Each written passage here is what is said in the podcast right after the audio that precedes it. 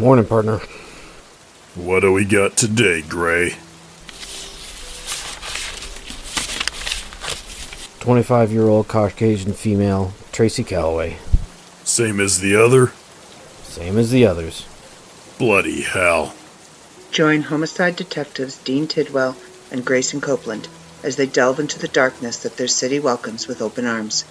As they search for a serial killer known only as the Gray Eyed Man from slaughtering his next victim, they put their jobs, families, and lives in jeopardy, only to learn there's more than one.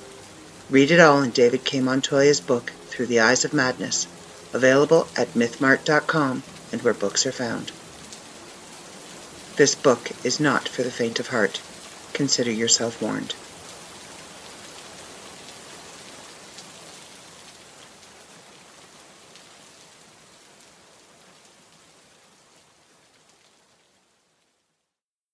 And now, enjoy this free JZO Modcast show.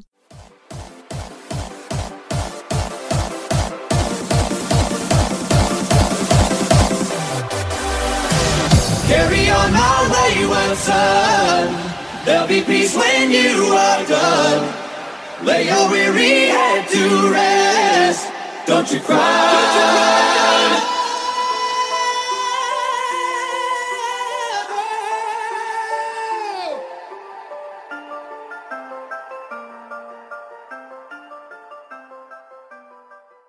Interrupt this Star Wars marathon to bring you Lupa's Bits. Hey, everybody. It has been about a minute. Um, I am back. This is episode 124. And yes, I am interrupting my Star Wars marathon to podcast. Um, it is, I am podcasting on May 4th. You'll get this May 5th. But, uh, yeah, it's Star Wars Day. I am wearing my uh, Darth Vader and uh, Stormtrooper, Darth Vader choking Stormtrooper t shirt. I went out today. I was wearing my Star Wars jacket that my absolutely amazing boyfriend bought for me. And it's so cool. I love it. Um, and I actually had my uh, Star Wars affection called into question, which I'll get into in a minute. First, uh, yeah, it's been a month and I have kind of forgotten the format of how things are supposed to go.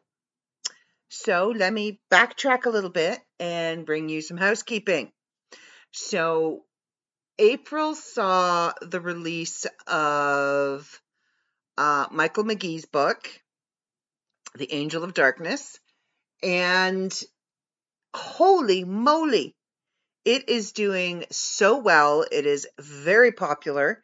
Um, I was checking; it's the, one of the number one sellers right now on MythMart, and I was checking on Amazon because it'll tell you where it is, and it is in the top 100 in two categories. So it is well worth the the buy. It is an excellent book. It's very entertaining. If you like stories that are cross pantheon, this will definitely tickle your Norse, Egyptian, Christianity funny bone. You will thoroughly enjoy it.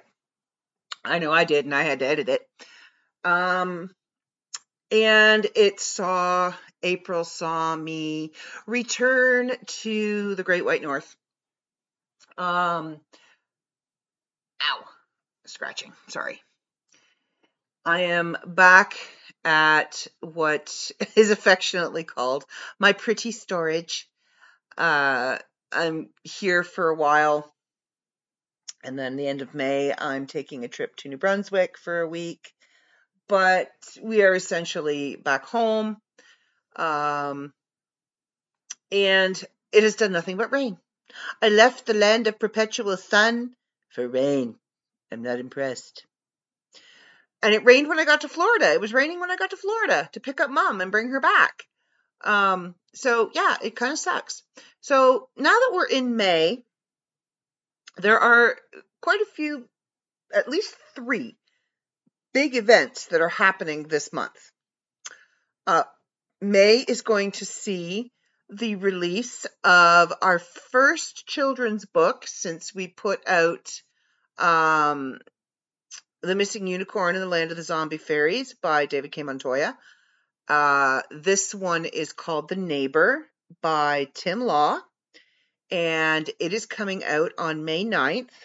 And it is a wonderfully twisty little tale about a very nosy 10 year old that peeks over the neighbor's fence to see what's kind of going on in their backyard, you know, like 10 year olds do, and finds themselves in this remarkable world, the land of giants and trolls and rock people and teeny tiny lions um and demons.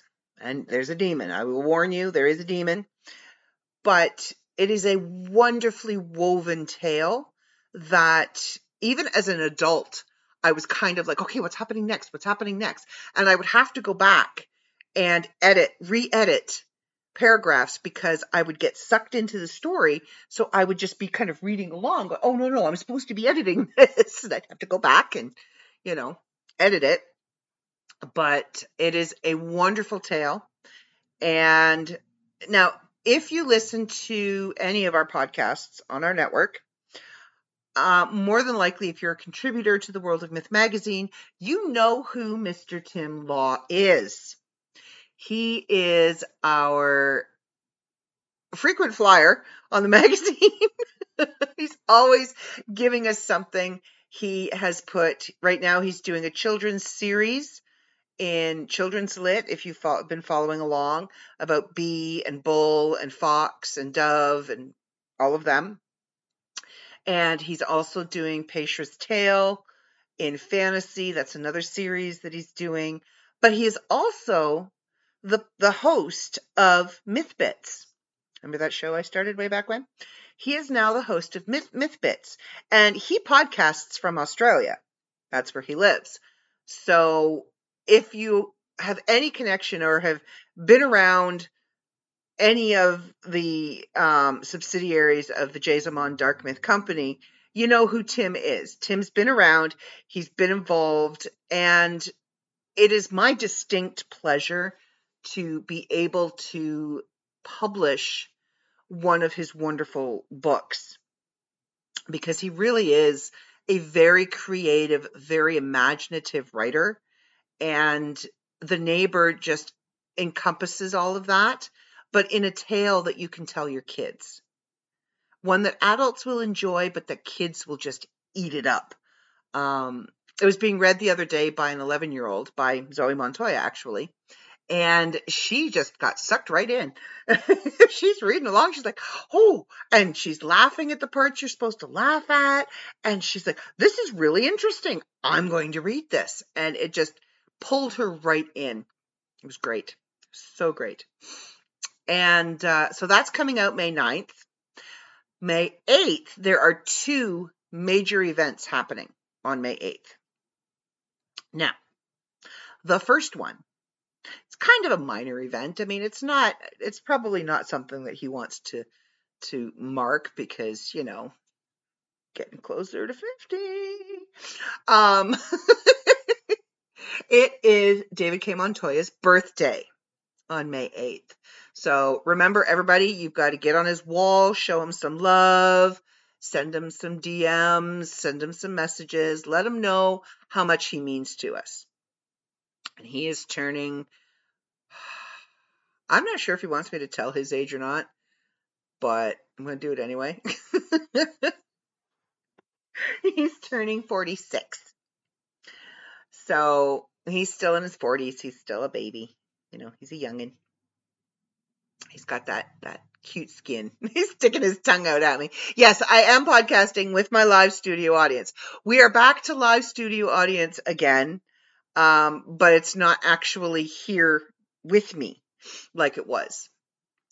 And the second big thing that happens to also be happening on his birthday on May 8th is finally, after a big kerfuffle in January, um, that editor was fired. walked did the walk of shame head hung down. Um not sure what happened but we have replaced her. Beat her senseless and have replaced her. Yes it was me. I screwed up. Anyway so it is the re-release because it was already released and we yanked it off and put it back out again um after much fine tuning uh, is his epic novel, Through the Eyes of Madness. Now, if you have been contributing or listening to um, the World of Myth magazine review every month, uh, this book has been okay, it's been five years in the making. It took five years to get this book written. It started out as a serial on the World of Myth magazine. And every month he would put in a new installment and a new installment.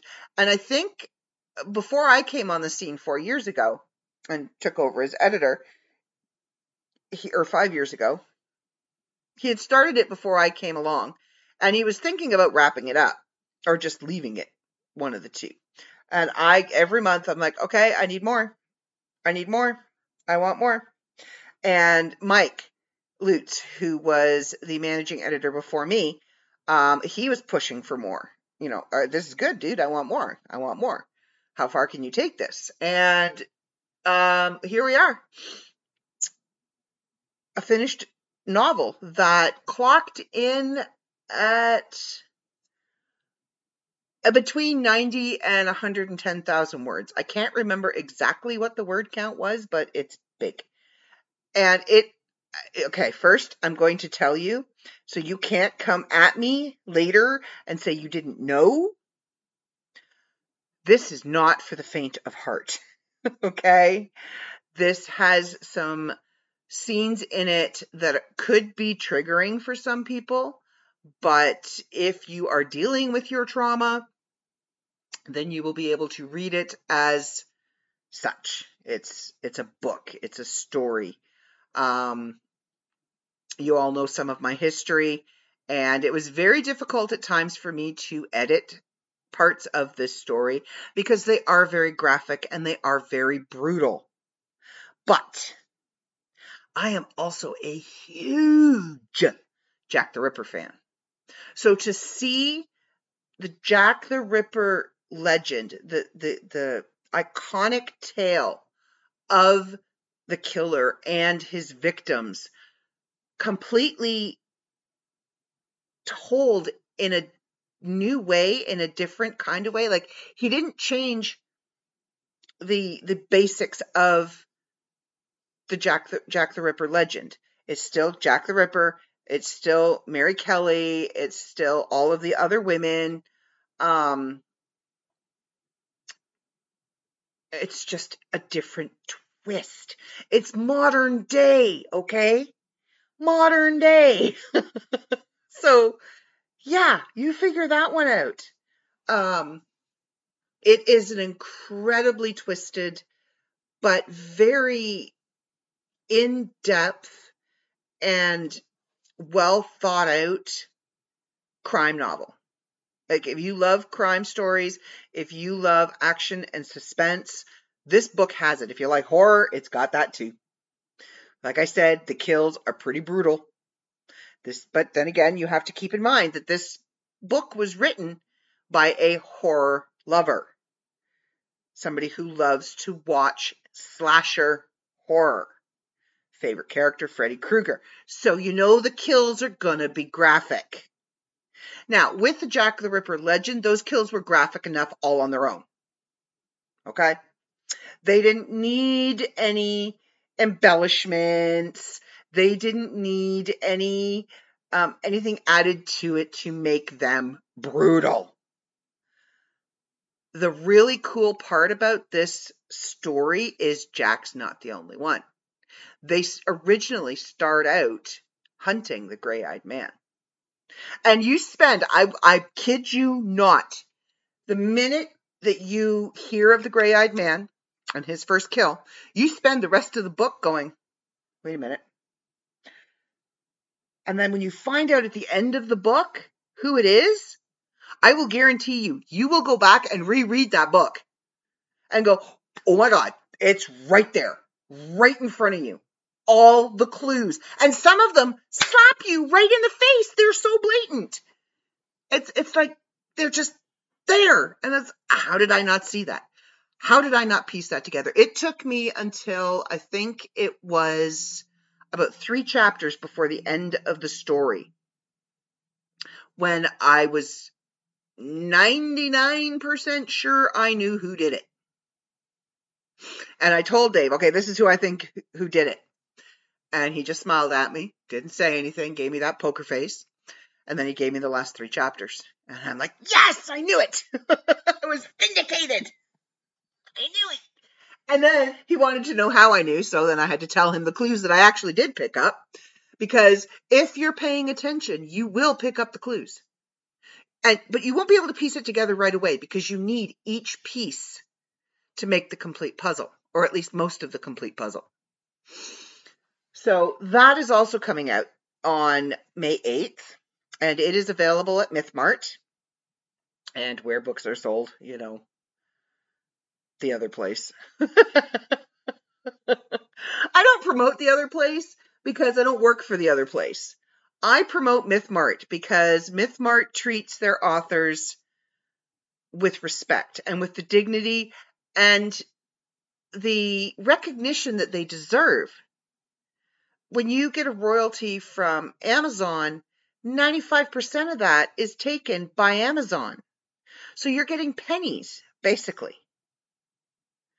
With us, with, with MythMart, you're getting a larger portion of the royalty.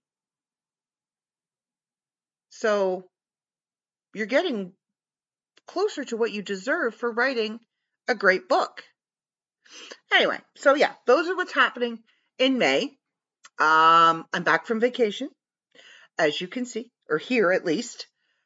And I needed, I think, well, I don't think, I know, I was told by several people you need to just go away.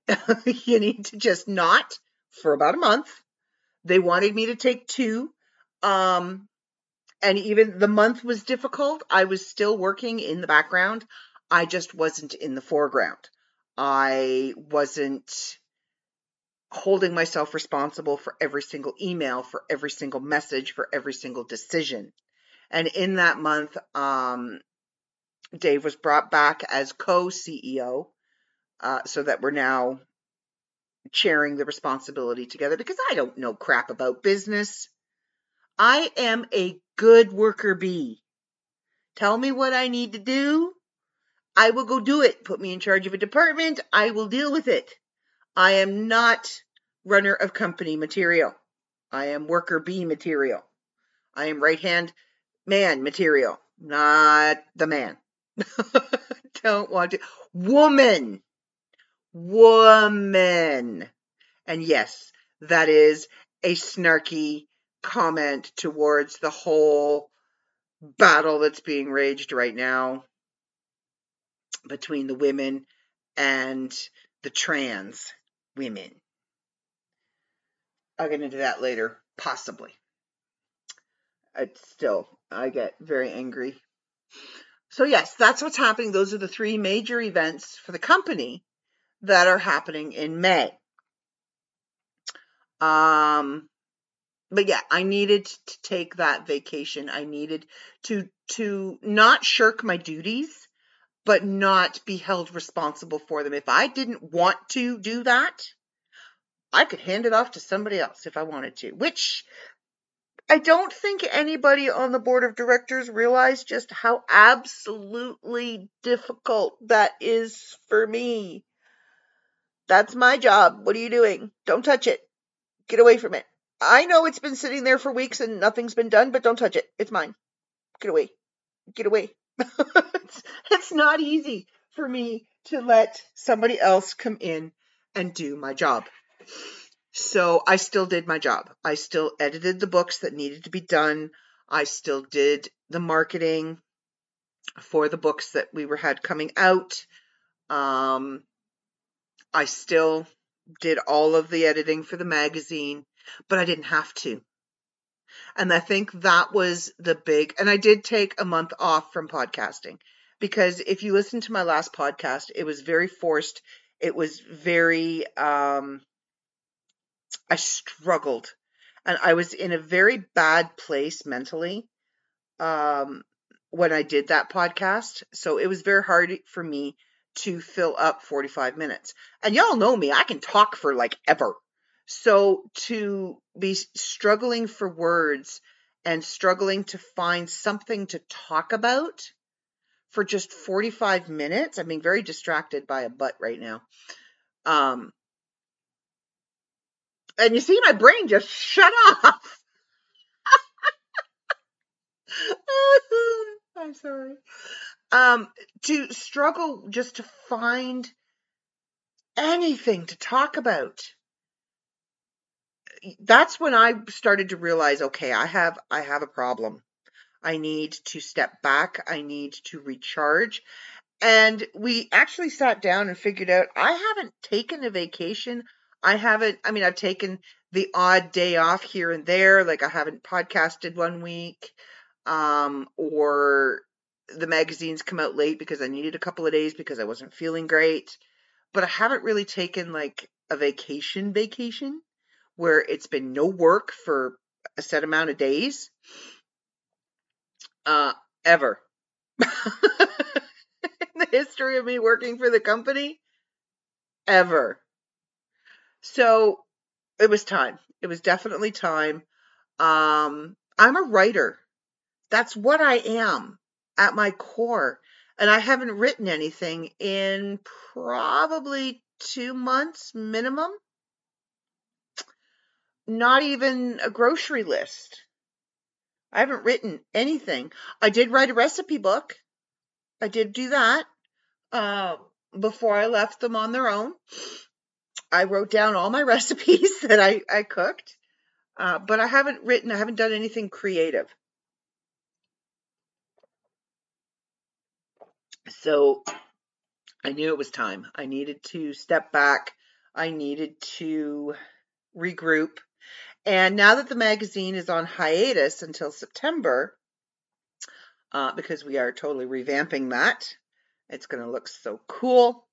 Um, I can take some time now. Like I've got, I was, I was actually panicking the other day. Um, and I will be responding to all of the emails, but I'm like, I'm watching the date and I'm like, okay, I got a couple of more days and then I got to get the member of the month out. And I should actually start categorizing these stories because the cutoff is the 15th. And I got to, I, I had to stop because I was getting myself so worked up and so stressed over um, the cutoff date, making sure because we have a lot of submissions coming in. And I had to stop and sit back and go, whoa, wait a minute. None of these are going out next month. These are all going out in September. What I need to do is sit down and email all of these contributors. Now, some of these people actually have listened to Tim's podcast and know that the magazine is on hiatus until September. And they have put in the subject line submission for September. So those people know it's not going until September but there are a few others that I don't think listen in really well or or don't have time or aren't aware, they don't see it on social media or whatever, that I need to email and say, okay, thank you for your submission. I would like to put this in our September issue. This is why it's not going in until September, yada, yada, yada. I got to write up a form, like a, a standard response that I can just cut and paste into everybody's emails. I don't have to write it out every time. Because I'm efficient that way. I call it efficiency, some call it laziness, whatever. It works. So i t- I've taken my vacation. Now, in that month of April, too, I had a lot going on. I was coming back to Canada. I had to go to Florida and pick up my mom. Um, and then I was coming back here and I was, I was leaving a big chunk of myself, a big part of my heart back there. So I was kind of emotional the month of April. So it's probably a godsend that I, I took the month off from podcasting, or all you would have gone, I would have been just like a blubbery mess every week. The closer it got to me coming home, the worse it would have gotten. I can tell you that for a fact because I was a blubbery mess, podcast or not. this is just my outlet to be the blubbery mess that I am. Um, so yeah, I'm home and it was crazy because I left when when I left California, it was raining. When I left, it was actually I believe it was it was it raining? Was it raining when I left? No, I think when I flew out it was sunny. The day I it rained the day before. But the day that I left, I mean we left the house at dark. it was dark. Poor Annie. He's like, What do you mean we're getting out of bed at three o'clock in the morning? No, this is when I roll over. I don't get out of bed. Um, yeah, we took him with us. So yeah, we left at dark, and my my flight left at seven fifty. Whoo! There's a real Canadian sneeze for you. Um, my allergies are just like I've already been through spring. I did spring already in Cali. I did spring. We were heading into summer, and now I'm doing spring again. like, what the hell? So I can't breathe half the time. My ears are plugged up. My nose is plugged up. My lungs are burning. My eyes are burning. I don't know if I'm sick or I'm, I'm just allergic. But anyway, bless you, me, as my friend's daughter would say when she was little. So I left Cali. I flew out. It was sunny. Landed in Florida and it was sunny. It was 80 degrees. It was great. I thought, awesome. I'm used to, I left this house that was set at 68 degrees.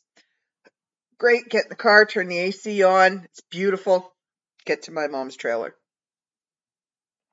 Now I have to remember that my mom is 71 years old. I also have to remember that my mom has been part lizard my entire life. She is always cold. Always.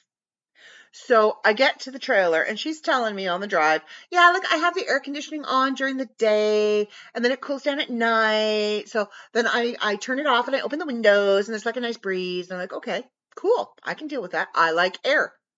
I'm good with air. And I'm I'm reconciling in my head that I've just left this air turbine fan that sounds like a jet engine and when it's clean and on full, it will pretty much plaster your hair back. You'll look like you've got your head hanging out the window.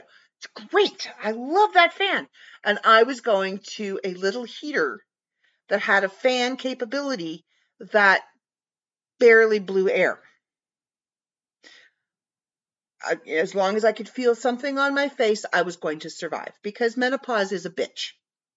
Not going to lie having some hot flashes. I am taking um, natural, uh, like black cohosh and stuff like that to kind of help, and it is allevi- alleviating a lot of the symptoms. It's great. But yeah, menopause is a bitch. Anyway, so I'm thinking, okay, you know, if she got the AC on all day and then the sun goes down and she turns it off, it's not going to be too bad. We walk into the trailer and now, remember, it's 80 degrees outside. We walk into the trailer and I look at my mom and I went, Did you forget to turn the AC on when you left? And she's like, Oh no, it's set for 80 degrees. I did what now? Oh, it's I got it set for 80 degrees. Woman, what is wrong with you? It's 80 degrees outside. Why don't you just open the windows? At least you'd have a breeze. She has the AC set for 80 degrees. She is in a tin can with big windows in the direct sunlight.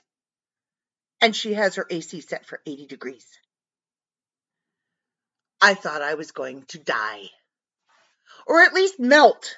I'm pretty sure I lost about three pounds in sweat on that first day. Yeah, not fun. And then, uh, because we drove out, I landed on the 23rd, we drove out the 27th. So I had like a day or two to kind of, you know, Sorry. I don't know what.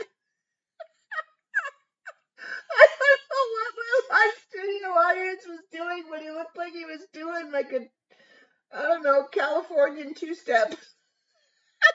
He's just shaking his one leg. so he's scratching him behind the ear, maybe? I don't know. anyway. Oh my god, I can't see. I'm crying. okay, so I had a couple of days. The first day, mom's like, we have to go to Walmart. I need food. We have to go to the Winn Dixie. So we went to the Winn Dixie and they didn't have everything that she wanted. So then we went to the Walmart. And it's kind of funny. She's been driving herself around for six months.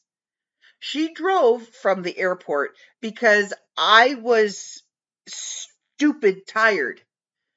I didn't get finished packing everything and settled until midnight. We got up at 3:30. I think I went to sleep at 2:45 and was awake before the alarm. So I was stupid tired. There is no way that I could have safely have dri- I could have driven us home, but there's no way I could have safely driven us back to the house. So I just noticed something really interesting about this. Why is it recording it twice? Anyway, I don't know. That's not my job. Dave can figure it out when he gets it. Um, so we get up the next day and she's like, We need to go. I'm like, Okay, fine. So we get dressed and I'm like, It's hot. And then I remembered I left all of my shorts and my tank tops at my mom's. that was pretty much like that was the, the, first thing. As soon as we got back to the trailer, it, I was stripping my clothes off and throwing on my little spandex um, tie dyed bicycle shorts, which still fit me, yay, and a tank top that I had, which still fit me, yay, um, because it was hot, and I'm fat now, so I was super hot. Uh, so we get into, we go, we get dressed. Now I've got to wear nice clothes to the Walmart because that's just who I am. I got to look decent. I can't go in, you know, whatever. I have to look kind of decent. So I put my capris on and I put my nice tank top on and I realized that I have no shoes um, I have my black leather slip ons or my running shoes. Um, oh no. hmm. So my goal was to find flip flops or sandals or something. So we didn't find any flip flops at Walmart. So we stopped at the Dollar Tree and I got some dollar twenty five flip flops. You know, the ones that have the thing that go between the toe. I thought, all right, I'll survive. I put them on, walked around in them for about a minute and a half, and went, nope, this is not going to do it for me. So I decided the next day we're going to the Family Dollar. Now you have to remember, this is the same Family Dollar that hosted Florida Man and Florida Woman that made my one podcast, the biggest podcast episode on the entire network. This was that Family Dollar. So I was heading off to that Family Dollar with great expectations and the hopes that I may see Florida Man and Florida Woman, because, you know, um, it was very, well, no, I cannot say that it was uneventful. It was not uneventful. I found Crocs. Yay! Tie dyed Crocs. I am so happy. Um, and I know I'm going to get ragged on by Mish, but whatever. I love my Crocs. You can kiss my lily white patootie. Um, and I got, I got another pair of sandals. What did I do with them? Oh, I got some really nice tie-dyed sandals. they're in pinks and purples, and they look really cool. I really like them. Um, and I got two more pairs of shorts. So I'm covered. And I get up to the cash, and there's this woman Now there's a woman in front of me, and then there's a woman at the cash, and there's two cashiers there. And um, one looks like they come with pronouns. I didn't ask. So the woman that is at the the counter, she's getting her Coors Light, and she's complaining loudly about the Bud Light commercials.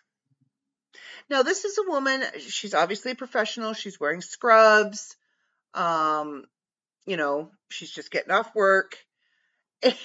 And she's like, yeah. So she's complaining about um the the new spokesperson for Bud Light and she actually I might get some hate mail for this. Oh, that was a cute little dance. What's the matter? Um, I might get some hate mail for this. Oh, I'm gonna find out what's wrong. Hold on. We had we had a I, he stomped his foot at. Oh no. Oh no. Oh, okay. So somebody's angry. Um, we're just gonna carry on and let him vent his anger. He's now has me watching the ceiling, so I can't see him get mad anymore. Um, he's building something and it uh, collapsed, and it was not supposed to do that. So I I feel his pain. I really do. I feel his frustration. Uh, okay, where was I? I remember now. What are they talking about? Um, Oh, right. Okay. So anyway, this this this nurse is is she's not going off on the cashier, but she's kind of venting her frustration. And she said something that kind of struck me. The new spokesperson for Bud Light wants to be called a woman. They're transgendered. Fine. I have no problem. And I'm going to put that out there right now. Do not come at me and call me homophobic. Do not come at me and call me transphobic because I am not. I am just an angry woman.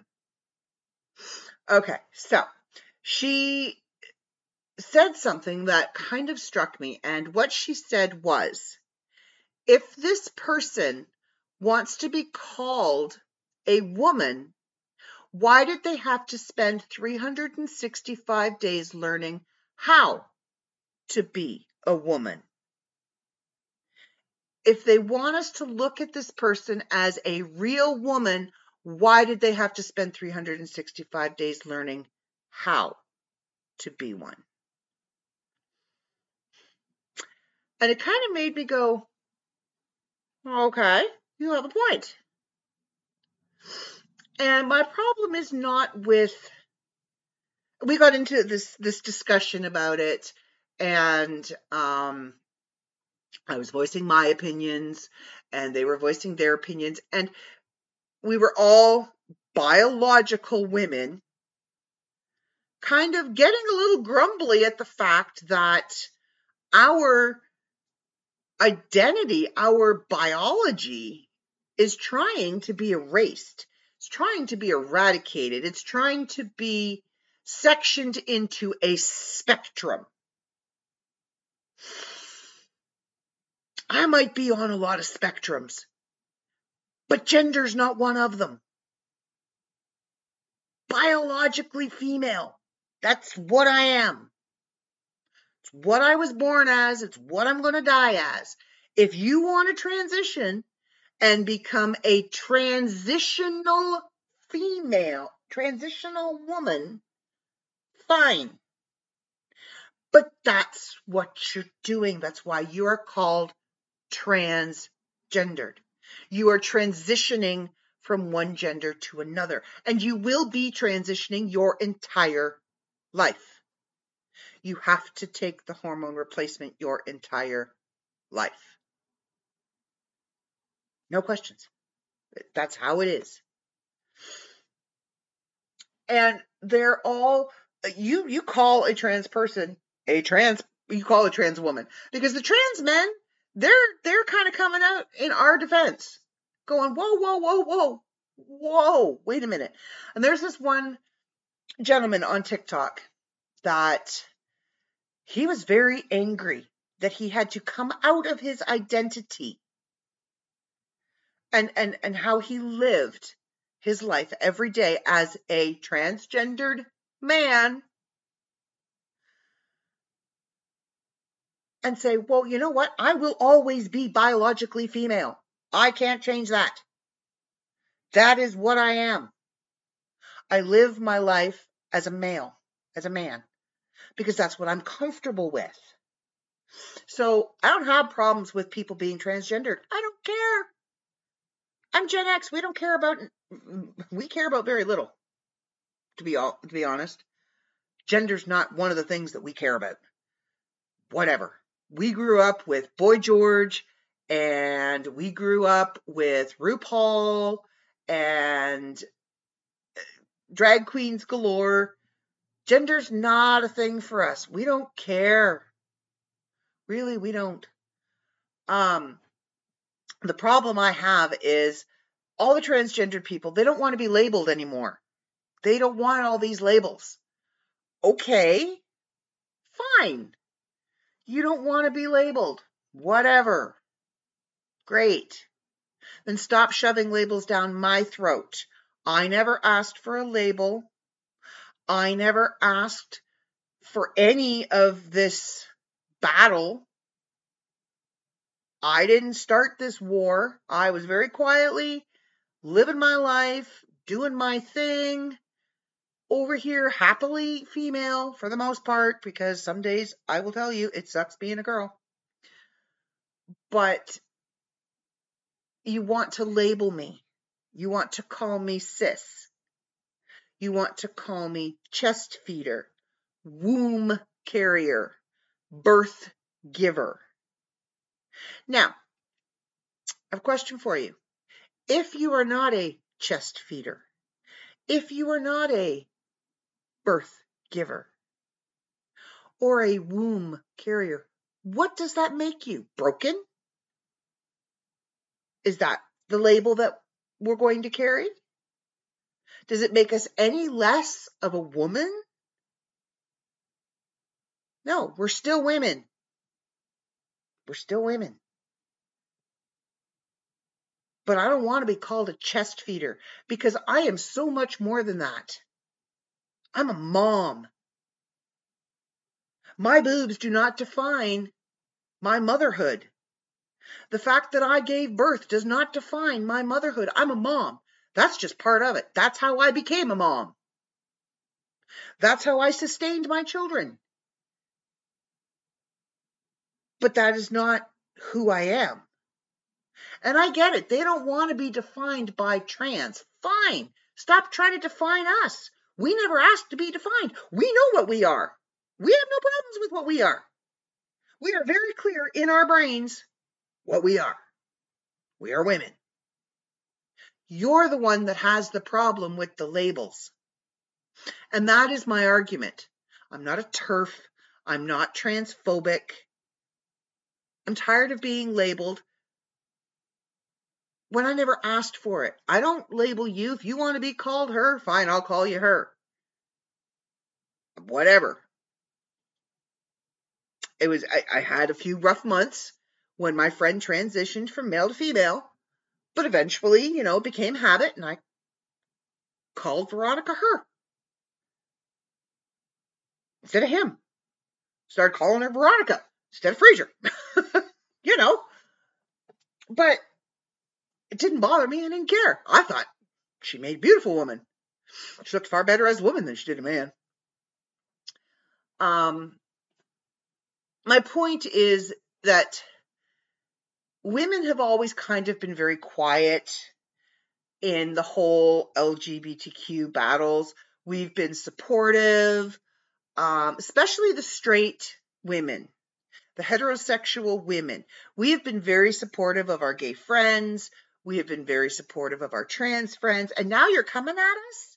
You're attacking us? The one group of people who have stood by you unquestioningly.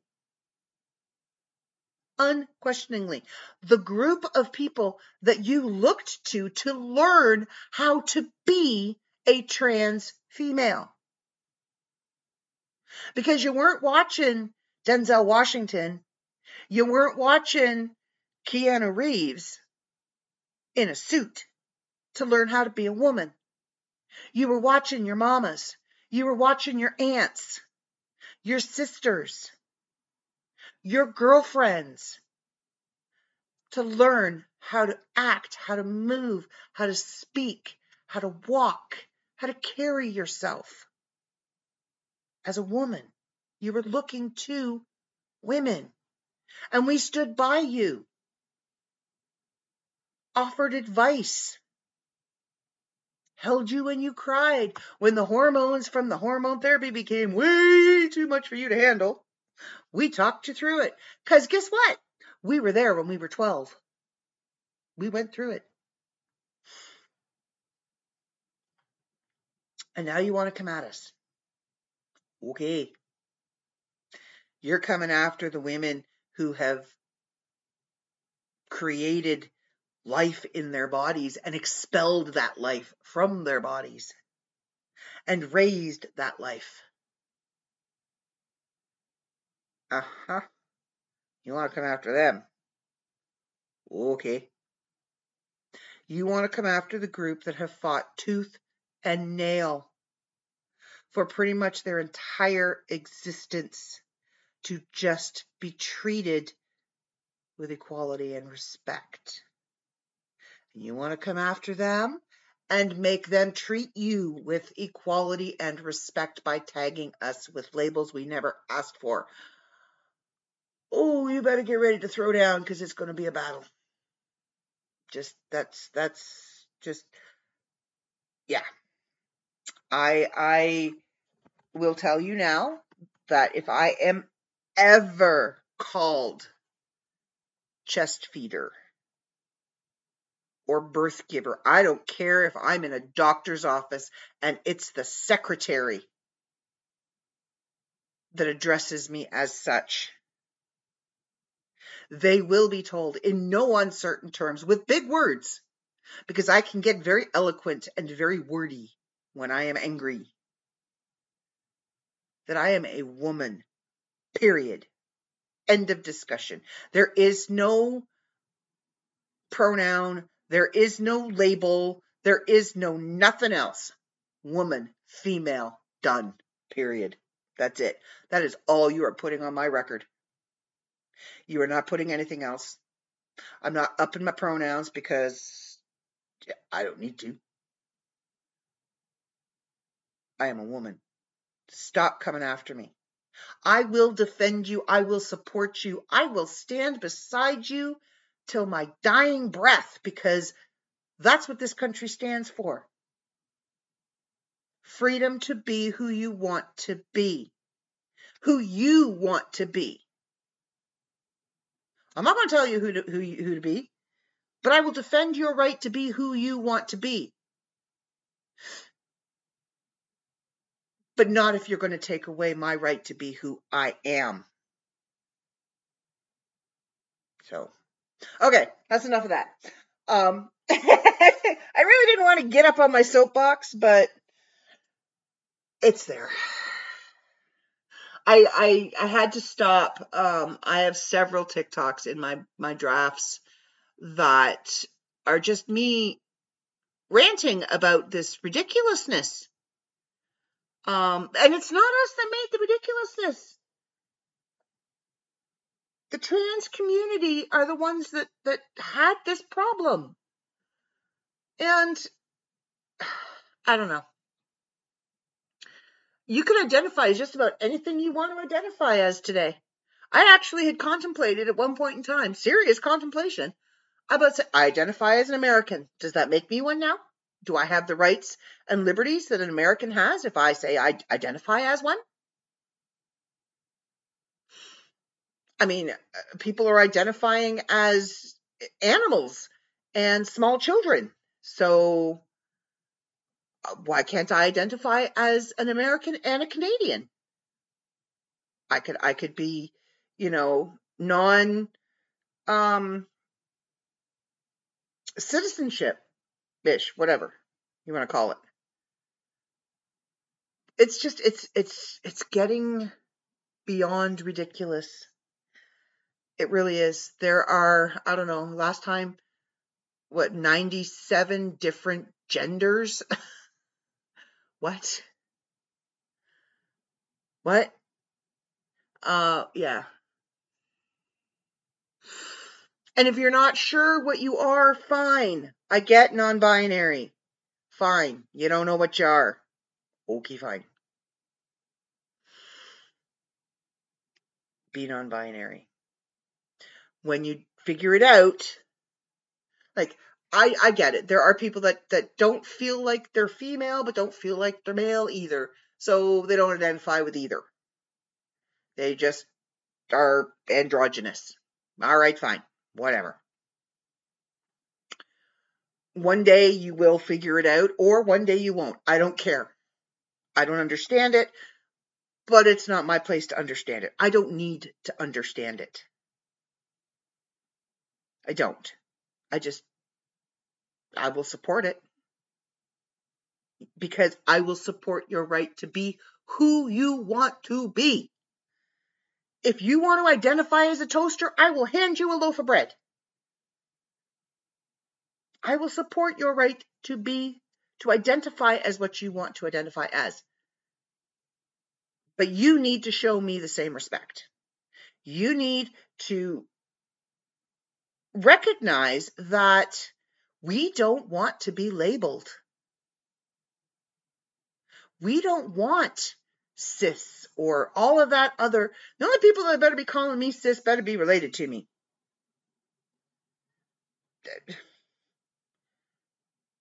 We don't want all that crap. We don't. We are not. I I don't know. I don't know. Ugh. Anyway, so it is May 4th. May the 4th be with you. I need a little fourth in my life. um, so I have been binging um, Star Wars. Now, I I actually had my fandom called into question today. I was at the Walmart and um, somebody's like, "Oh, cool shirt. Do you even know what it means?" Uh, Big bit. What? Come here, child. Come here. I will have you know that I have one of the very first glasses from Burger King when The Empire Strikes Back first came out in theaters. And Burger King, you know how McDonald's and Burger King always put out toys and stuff to celebrate whatever new thing, new movie, TV show, whatever. McDonald's is giving away toys now for the Masked Singer. Um, well, they did this whole four piece glass, like drinking glass collection. And had all four of them. I only have one now. But I went to the very first movie in the theater. Now, yes, granted, that doesn't make me a fan, but I have seen it a hundred times since then. I could probably quote that movie from start to finish. I have t-shirts because I stole them from a boyfriend who got them from his sister. and have t-shirts before, but let me run down the Star Wars paraphernalia that I happen to have. I have the one existing drinking glass that is in my curio cabinet. I have a Death Star planter that is also in the curio cabinet. I have a replica of the original poster for The Empire Strikes Back. I have a Star Wars lunchbox. Okay? So, yeah. I am a fan. I have books and memorabilia and stuff. I'm a fan. I lightsaber, damn it. That's new too, though. So, but yeah, no, don't question my fandom. I am a fan. Now, did you know when I was a kid, there were only three movies four, five, and six. So you pretty much knew what order to watch them in. There was nothing else. There was four, five, and six. So if you wanted to binge Star Wars, you'd watch four, five, and six, which was really hard to do because you had to go down to the blockbuster. You had to find all three of them, which was rare. And then you had to take the videotape, the video cassettes home. Hope your VCR didn't eat them because if you ran the VCR for too long, it heated up and it tended to eat the tapes. Now, there are so many movies, okay, that there is actually a chronological order to watch them in. So, you start with Star Wars Episode 1, of course, The Phantom Menace. That one was, was released in 1999. You watch that one first, and then you watch Attack of the Clones, which is Episode 2. It came out in 2002. And then you move into the Clone Wars, which came out in 2008. And there's there actually is in between the Clone Wars and Revenge. Oh no. Yeah, in between the Clone Wars and the Revenge of the Sith, there is one more in there. Um, it's kind of cartoony, but so then you move into episode three, Revenge of the Sith, which came out in 2005. And then um, actually, okay, so this is kind of up for debate because they kind of almost run in the same timeline, or well, actually, they don't. Obi Wan Kenobi is supposed to come first. It came out in 2022. And then Solo, which is a Star Wars story, 20 came out in 2018 because Han Solo is the same age as Luke and Leia. So, in the Obi-Wan Kenobi universe, Solo would still be a child. So their chronological order is a little mismatched here. So, see, fan, Solo would actually be watched after Obi Wan Kenobi. And then you would watch um, Star Wars Rebels, which came out in 2014. And then you watch Andor, which came out in 2022. Then you watch Rogue One, which came out in 2016. And then you get to episode four, A New Hope, which came out in 1997 or 1977. Sorry, my bad. 1977. I was five. And then you watch uh, episode five, The Empire Strikes Back, which came out in 1980. And then you watch episode six, Return of the Jedi, which came out in 1983. And um, I do want to apologize. The poster that I have is actually for A New Hope. Um, and then you go into The Mandalorian, which came out in 2019. Then you go The Book of Boba Fett, which came out in 2021. Then Star Wars The Force Awakens, which came out in 2015. Uh, Star Wars The Last Jedi, which came out in 2017 and then Star Wars Rise of Skywalker, which came out in 2019. So you see how it's kind of all over the place. But there are so many in the Star Wars universe now to watch that it is going to take me a few days to get through them all. I can't just binge four, five, and six anymore. I'm going to watch them all. And yes, I did put myself through the abject horror that is one, two, and three. I, there are good parts. Granted, there are good parts, and I don't care what you say. I like Jar Jar Binks when he numbs his tongue on the speeder at in the first what just that makes me giggle. And R2. I think if it wasn't for R2, they would be really bad. But hearing R2D2 scream just does something for me. Just just it really does. It makes me laugh every stage. It's like I can't even do it. Just it's it. I know I sounded like a cat being stepped on. I'm terribly sorry. Um, no, it just it really did something. I just I love it. Makes me giggle. So that's the chronological order. Now today, being May the fourth, uh, was actually um, a special day it was today, it was also the day that Carrie Fisher finally got her star on the Hollywood Walk of Fame.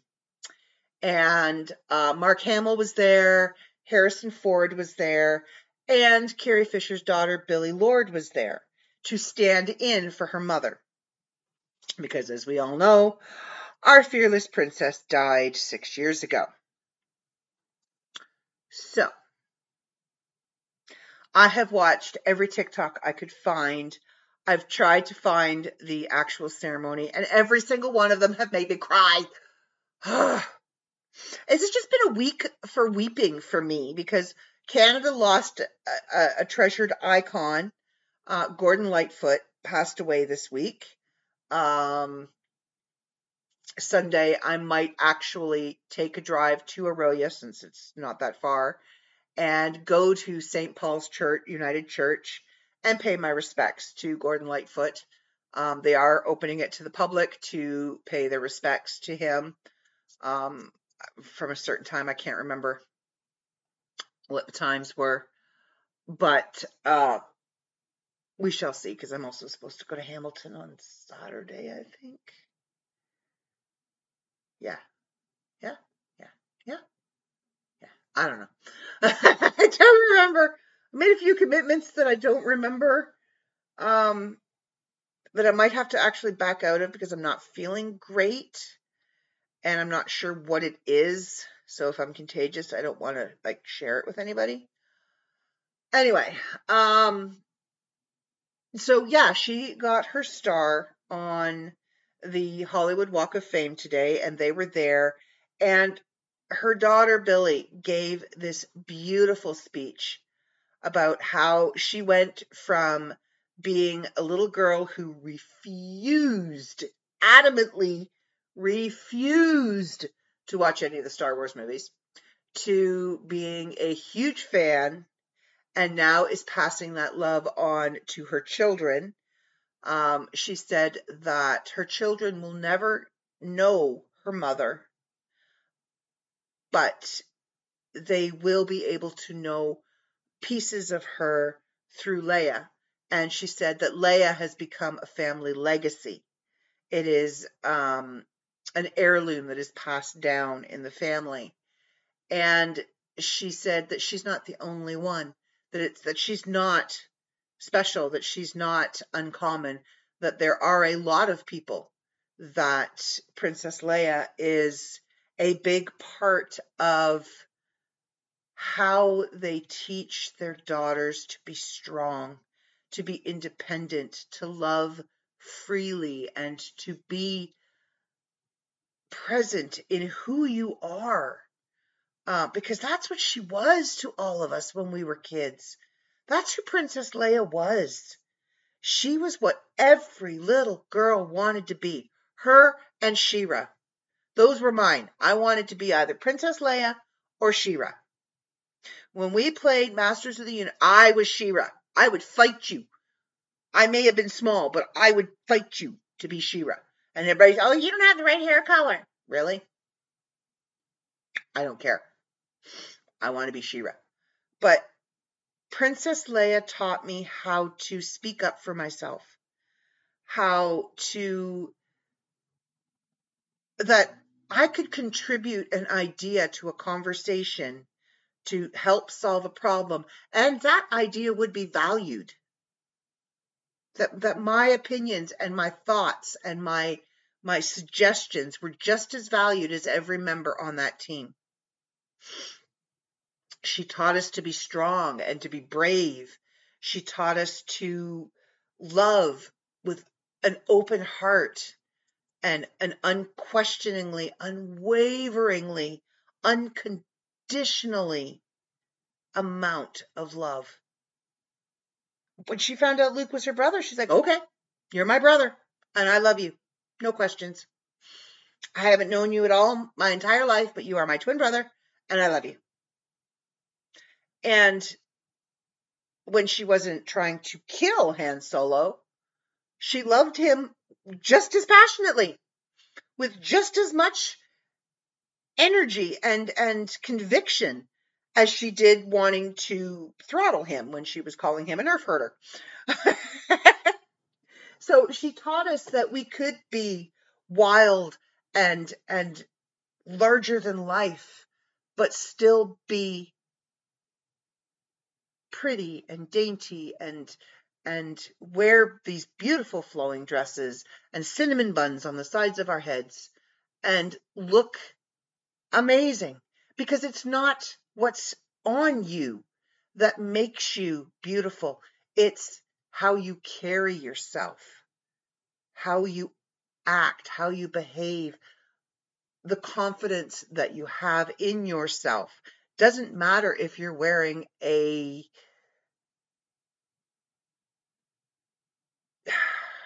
white flowy gown or the tan camo outfit she was wearing when she was on Endor. Doesn't matter. It's how you are. It's it's it's your confidence.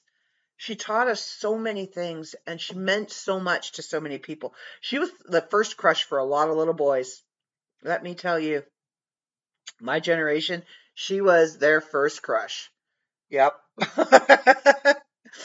Um, later in life, they had pictures of like Brooke Shields and Farrah Fawcett and all that on their walls, but I guarantee you that their first female poster was Princess Leia. She probably went from the white princess outfit in the poster, and as the boys got older, moved into the whole Jabba the Hutt bikini outfit poster. but she was an incredible and she wasn't just an incredible woman on screen, like the character Leia that she played. She was an incredible human being off screen as well. And it was so beautiful to see them lift that cardboard star, and there's her star. And um, Harrison Ford was on one side, and Mark Hamill was on the other. And I had to stop and look because Billie Lourd was wearing this dress that the whole front of it was her mother as Princess Leia in the white flowy dress with the cinnamon bun buns on the side of her head. And it took me a minute, like, oh, wait, no, that's a dress. And then she sprinkled some of her mom's ashes onto that star. So her mom is literally there, literally there. so yeah, it was, and it was so sweet watching um, Harrison Ford get choked up, talking about how it would have been nice if the third party of their trio could have been there to see this moment and experience this moment. Um, so yeah, today was a very special day for Star Wars fans because our princess got her star.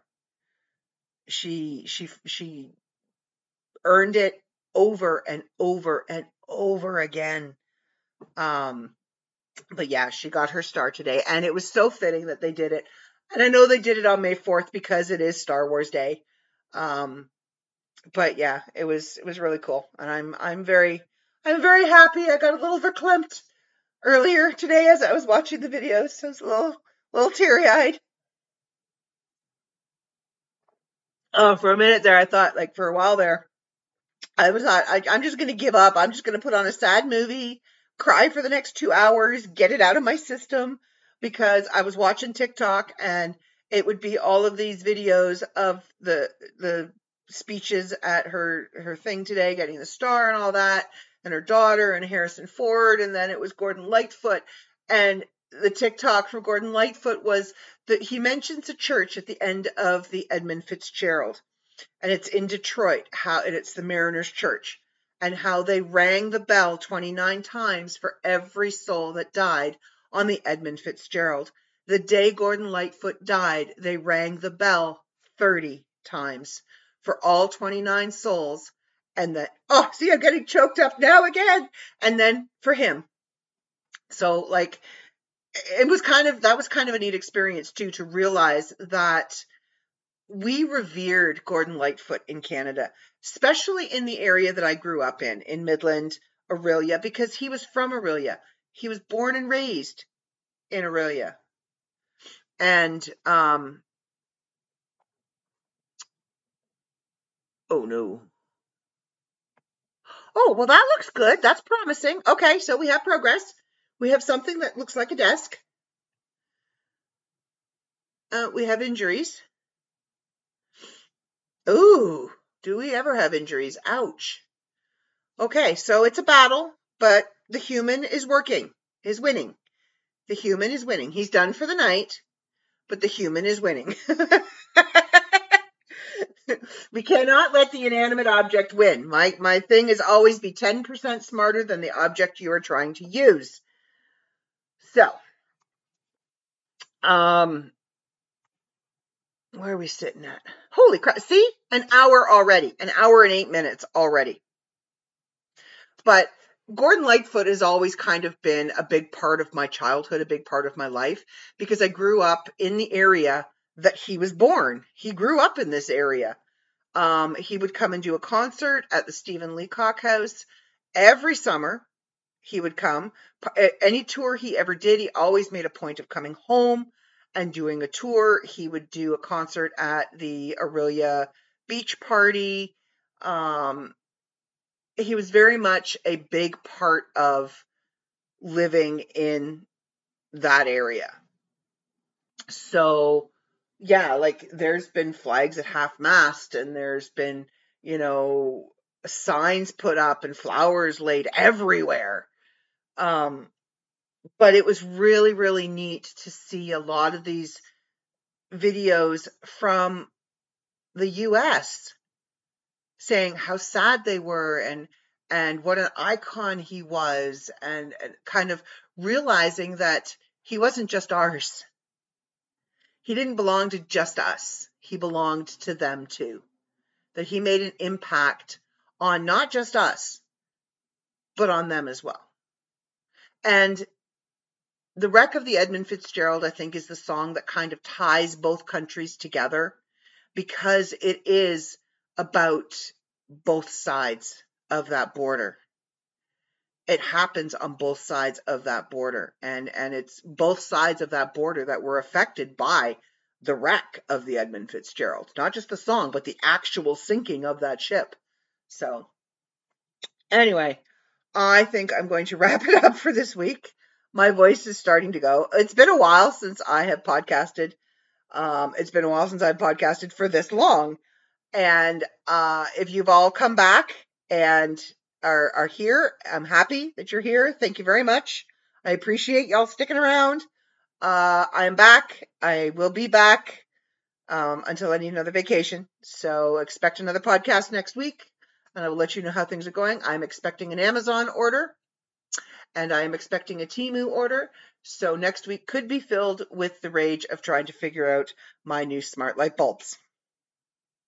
Yes, because I have four of them coming and three of them are going into my ceiling fan in my bedroom.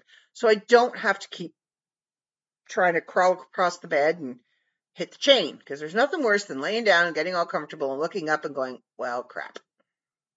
I have to turn the light off.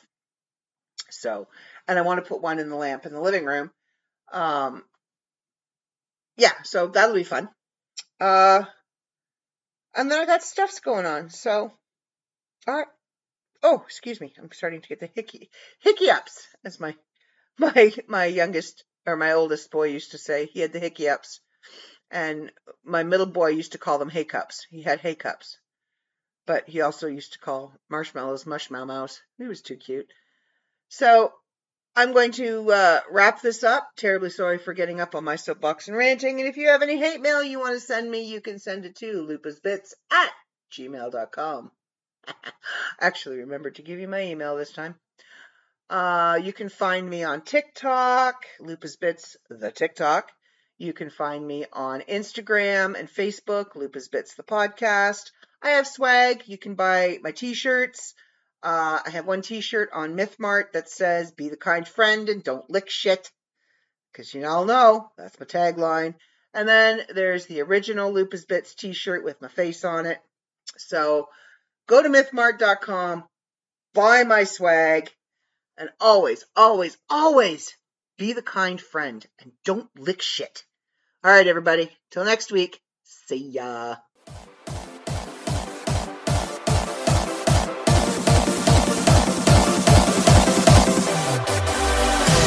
Carry on my wayward son. There'll be peace when you are done. Lay your weary head to rest. Don't you cry. Don't you cry.